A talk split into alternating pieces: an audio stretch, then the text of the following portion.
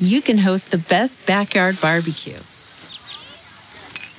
When you find a professional on Angie to make your backyard the best around.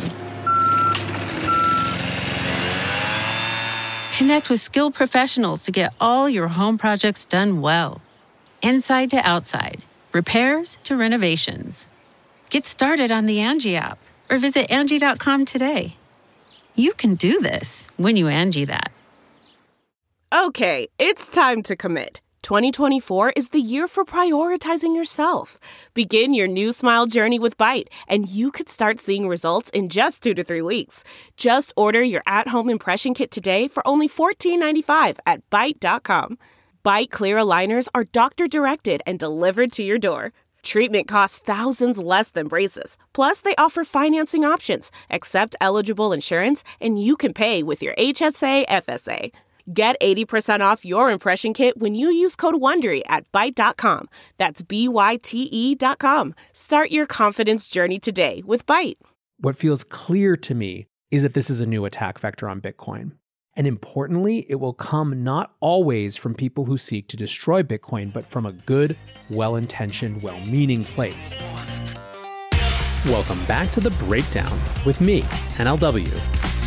It's a daily podcast on macro, Bitcoin, and the big picture power shifts remaking our world. The breakdown is sponsored by Nexo.io, Near.org, and Genesis Trading, and produced and distributed by Coindesk. What's going on, guys? It is Friday, May 7th, and today we are talking about what seems to be emerging as the next attack vector on Bitcoin mining provenance. First up, however, let's do the brief. First on the brief today, Square's Bitcoin numbers. Earnings seasons continues, and damn did Square post some insane numbers. Bitcoin revenue for quarter one was $3.51 billion. That's an 11x increase year over year and a doubling from quarter four of last year. This included $75 million of gross profit. A full 70% of Square's revenue came from Bitcoin. Obviously, these things matter more than just to Square. They matter as a signal to other companies about just how much demand for Bitcoin products there is and just how profitable it can be to get involved. Next on the brief today, our first comments from Gary Gensler. New SEC Chair Gary Gensler gave his first hearing this week. The topics were wide ranging, but there was certainly some about crypto. In response to a question from Congressman Patrick McHenry about crypto regulation, Gensler suggested that the SEC is limited to focusing on specific assets that may be securities, but that Congress might want to explore regulation around exchanges. Quote, Right now, these exchanges do not have a regulatory framework at the SEC or at our sister agency, the Commodities Futures Trading Commission. Right now, there's not a market regulator around these crypto exchanges, and thus there's really no protection around fraud or manipulation. This is, in point of fact, exactly what Patrick McHenry's Eliminate Barriers to Innovation Act is designed to do bringing the SEC and CFTC together to figure out the right way to regulate crypto that allows for its continued flourishing in the US. Now, people hear regulation and they freak out, but that's not necessarily the case. Avi Felman from BlockTower writes The market needs to internalize that regulation of crypto exchanges is not only inevitable, it's good for the industry. The more volumes that come from regulated exchanges and the more comfortable the traditional world is with Bitcoin, the better off we all are. It does not hurt the value proposition of Bitcoin the more institutionalized it gets. The chain still functions as the chain does. Selling headlines like this is akin to freaking out because someone just told you dihydrogen monoxide is dangerous in large quantity.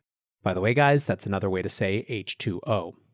So, we're going to talk a little bit more about the chain functioning as the chain does in just a minute. However, I would point out only that Gensler being clear about the limits of the SEC is a really positive sign. Speaking of institutions, our final note on the brief is quick hits on just a couple of institutional Bitcoin developments. I'm going to discuss these a bit more tomorrow on the weekly recap, but briefly, First, NYDIG has recruited away Ray Dalio's CFO from Bridgewater Associates, the biggest hedge fund in the world. That is a hell of a signal. Someone voting with their career that Bitcoin is where the puck is headed. Next up, Goldman Sachs was reported to be starting to offer derivatives that allow people to bet on the price of Bitcoin. But then this morning, they also announced officially a new crypto trading team. This is a far cry from last year when they were screaming about how this wasn't an asset class. Finally, Citi's head of Forex said that bottoms up demand is pushing them into this space, but they're not FOMOing in because they believe that crypto is here to stay. In other words, this was quietly a massive week for Bitcoin. Looking for the best way to unlock your crypto's liquidity? Nexo.io is exactly what you need. Borrow against your digital assets at just 5.9% APR. Earn passive income with yields of up to 12%. And swap between more than 75 market pairs with the instant Nexo exchange. Try the Nexo wallet app to get the whole 360 degrees of crypto banking. Get started at Nexo.io. Did you know nearly $338 million worth of NFTs were sent last year? And in 2021, that number is growing faster than ever. Looking to make your first NFT? Check out Near's fast, scalable, low cost, open source platform. Learn why Near is the infrastructure for innovation at near.org. That's N E A R dot O R G to learn more today. Genesis Trading is one of the largest digital asset prime brokerages. They are also the largest institutional digital asset lender. In Q1, Genesis facilitated over $30 billion in spot trading, over $10 billion in derivatives transactions, and over $20 billion in new loan originations. Check out the Genesis Q1 report on genesistrading.com for insights from the firm, gathered from across their spot trading, derivatives trading, lending, custody, treasury, and prime brokerage business lines. Visit genesistrading.com today to learn more. With that, let's move to our main topic. And I gotta say, this development feels at once frustrating and inevitable. Throughout Bitcoin's history, there have been various ways that the powers that be have tried to control it. They've used narrative warfare, for example, Jamie Dimon calling it worse than tulips and threatening to fire any JP Morgan traders trading it. They've used choking off access points. There are still extreme restrictions on exchanges in China, for example, that lead to most of the Bitcoin activity in that country happening over the counter. We are now, however, in a different phase of Bitcoin's life. There is, as we were just discussing, wide scale institutional adoption and increasing mainstream acceptance. It's not just random libertarian nerds trying to torch the planet for fun and profit anymore. Now we have hedge fundies, we have corporate treasuries, we have insurance company general accounts, we have normies. This is one of the reasons that people have been so skeptical of the Dalio et al. claims that this is just going to get banned out of existence. I mean, earlier this week, we talked about the NYDIG partnership with FIS that could make Bitcoin available directly to some 300 million bank accounts. While it's certainly not impossible to ban that, it gets harder and harder to walk back all the time. This suggests to me that the attempts at control are going to have to be more subtle. They're going to have to seem more reasonable.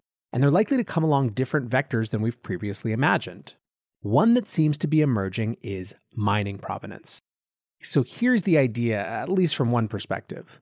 If you can watch on chain which Bitcoin is awarded to different miners, you could apply qualifications to those miners. You could start to accept or deny Bitcoin based on the miners to whom it was originally rewarded. From there, you could theoretically start to segment, or perhaps a better way to say it might be balkanize, Bitcoin based on its origins. There is increasing evidence that this might be one of the next attempts to control Bitcoin. Let's start in Iran. You may remember a week or so ago, Iran announced that importers and other financial institutions could begin using crypto as a payment mechanism for imports. However, they could only use crypto that was domestically mined from approved Iranian miners. That policy has now been reified in an expanded way. On May 5th, Iran International reported, quote, and this is just Google Translate, so it could be a little bit off, but the central bank announced that according to the decision of the cabinet, trading of digital currencies extracted abroad is prohibited and only currencies extracted inside the country can be traded. So let's talk interpretation. A lot of Bitcoiners are saying things like, good luck enforcing that. But then others counter that and say, sure, that may be true for individuals, but at the institutional level, this type of enforcement isn't that hard.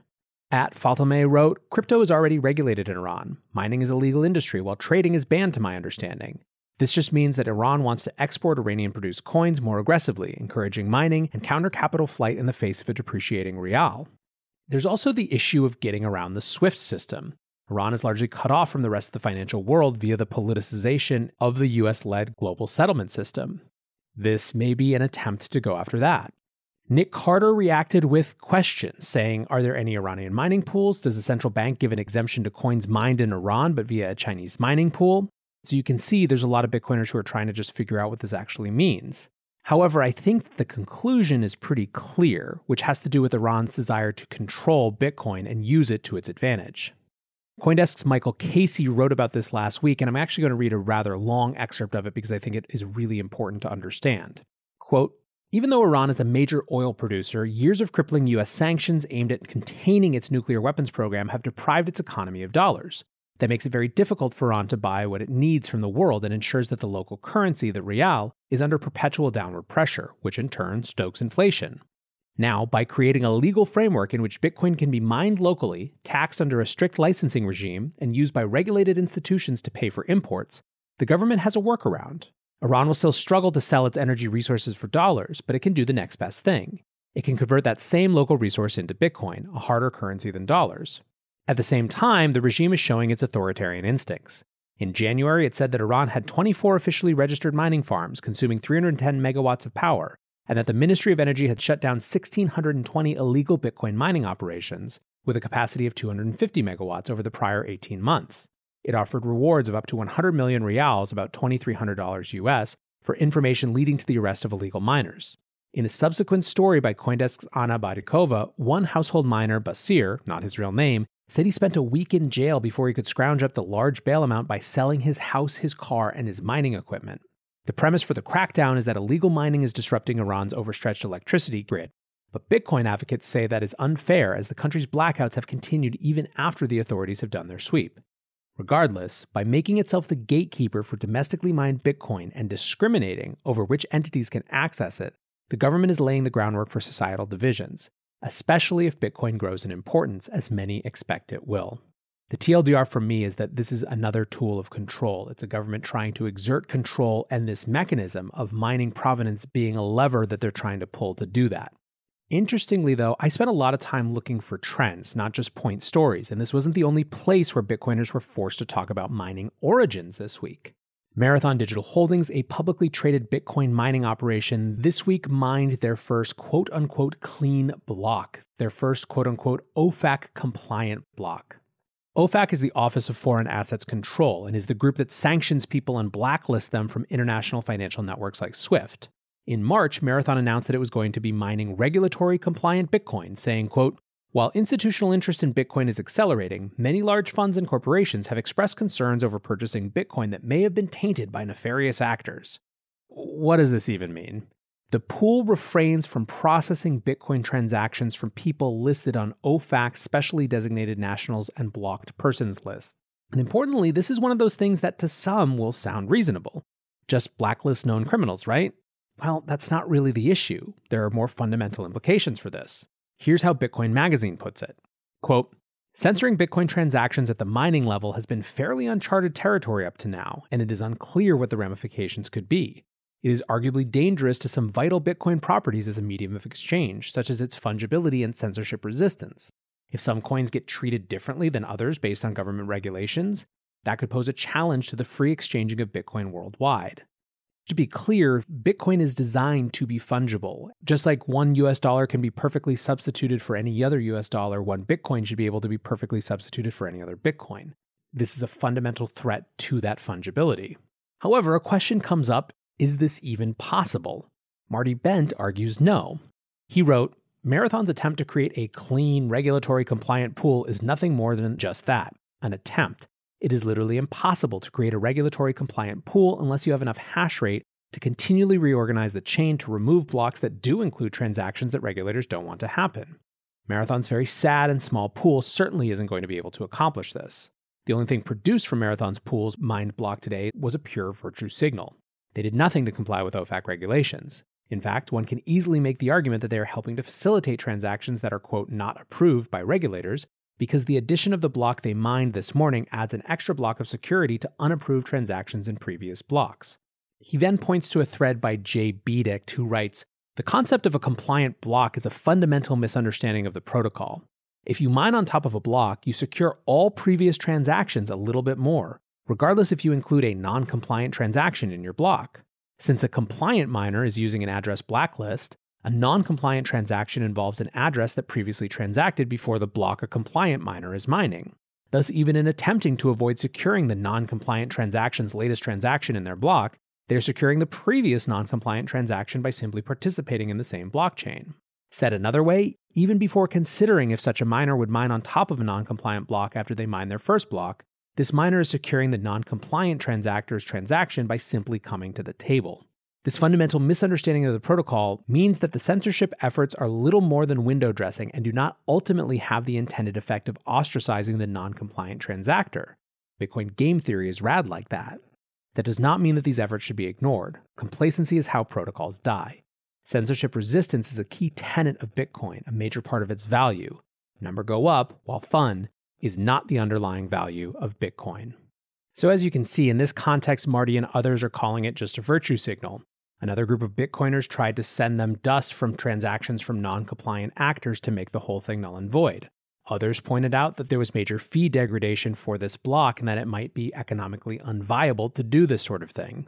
Either way, for me, taken with the Iran news, it's starting to become not just one individual discussion, but the beginning of a trend. And let's add one more to the pile Kevin O'Leary, Shark Tank's Mr. Wonderful. He's become a Bitcoin convert over the last year. He's down in a big way with the inflation hedge argument. He says that 3% of his portfolio is BTC, but he's been screaming about the idea that he doesn't want to own any Bitcoin mined in China. On Wednesday, he was on Yahoo Finance discussing this. He said, Currently, 60% of coins mined in Bitcoin come from China, where they don't care about sustainability and they certainly have issues around human rights. The actual provenance of a coin over time, one that's mined sustainably, could be worth more than just a generic coin that can't prove its provenance. O'Leary has claimed a ton of institutional investors have pinged him about this, but so far that's entirely anecdotal. He went on to say, quote, I know the provenance of where my wallet coins were mined now, and that means I've had to take equity positions in miners. I've had to start investing in them with the covenants in place that I would like to be paid back in a royalty of a clean coin. Now, what many Bitcoiners would agree with O'Leary about is an interest in less of the total Bitcoin network hash power coming from China. In April, Barry Silbert tweeted, incredibly proud to announce that the Foundry USA Bitcoin mining pool from Foundry Services just became a top five pool in the world. Bitcoin hash rate is quickly shifting from China to North America. This week, Chana, co founder at F2 Pool, wrote Here at F2 Pool in April 2021, the first month in our eight years of operation, we have seen more Bitcoin hash rate coming from outside of China than from the inside. The shifting is real. So clearly, there is genuine interest in shifting hash power however, not at the cost of the fundamental fungibility and censorship resistance at the core of the network itself. There's a lot more to dig into here, including the way that the UTXO system in Bitcoin may make this just completely null and void and represents a misunderstanding of how Bitcoin moves as a whole. That's a whole technical episode that at some point, if we want to do, we can. But what feels clear to me is that this is a new attack vector on Bitcoin. And importantly, it will come not always from people who seek to destroy Bitcoin, but from a good, well intentioned, well meaning place. People who are excited about and buy into the idea of Bitcoin as a force for capturing energy that would otherwise be lost could easily walk down the path of, well, sure, but then why not just cut out all that other bad Bitcoin mined in bad ways? The problem is that this isn't just censoring an end user or some blacklist that we've seen before. It represents a fundamental shift in how the underlying protocol is meant to work. Now, the optimistic thing is the game theory points to Bitcoin ultimately shrugging off most of these efforts. But there is a seductive simplicity to these arguments that feel to me likely to attract more people. Now, before this becomes a trend, is the right time to start engaging in this discussion and helping people understand why it is such a threat to what makes Bitcoin great. For now, guys, I appreciate you listening. I hope you're headed off to an awesome weekend. Until tomorrow, be safe and take care of each other. Peace. We're witnessing the greatest paradigm shift in finance in modern history. Join thousands of newsmakers and influencers talking the future of money at Consensus by Coindesk, a live virtual experience of leaders, changemakers, virtual reality meetups, keynotes from Ray Dalio, Gary Vaynerchuk, and much more. Get an up close look at the boom in crypto, the surge in institutional investment in Bitcoin, the NFT mania, the breakneck innovation in decentralized finance, and the coming disruption from central bank digital currencies. The Breakdown listeners can visit events.coindesk.com and use the promo code BREAKDOWN to save $25 today. Join us May 24th through May 27th for Consensus by Coindesk and register today at events.coindesk.com. Thanks for listening, and we'll see you there.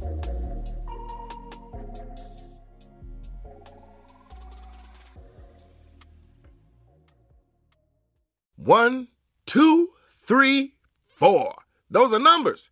But you already knew that. If you want to know what number you're going to pay each month for your car, use Kelley Blue Book My Wallet on Auto Trader. They're really good at numbers. Auto Trader. Hopefully, this is the last time you'll hear this ad.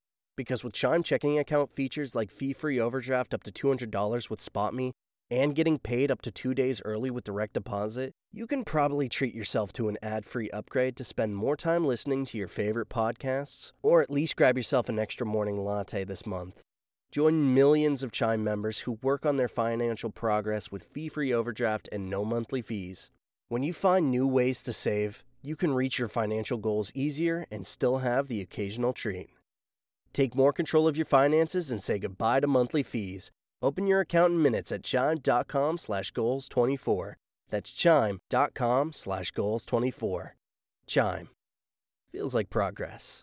Banking services and debit card provided by Bancorp Bank NA or Stride Bank NA, members FDIC. SpotMe eligibility requirements and overdraft limits apply. Terms and conditions apply. Go to chime.com slash disclosures for details.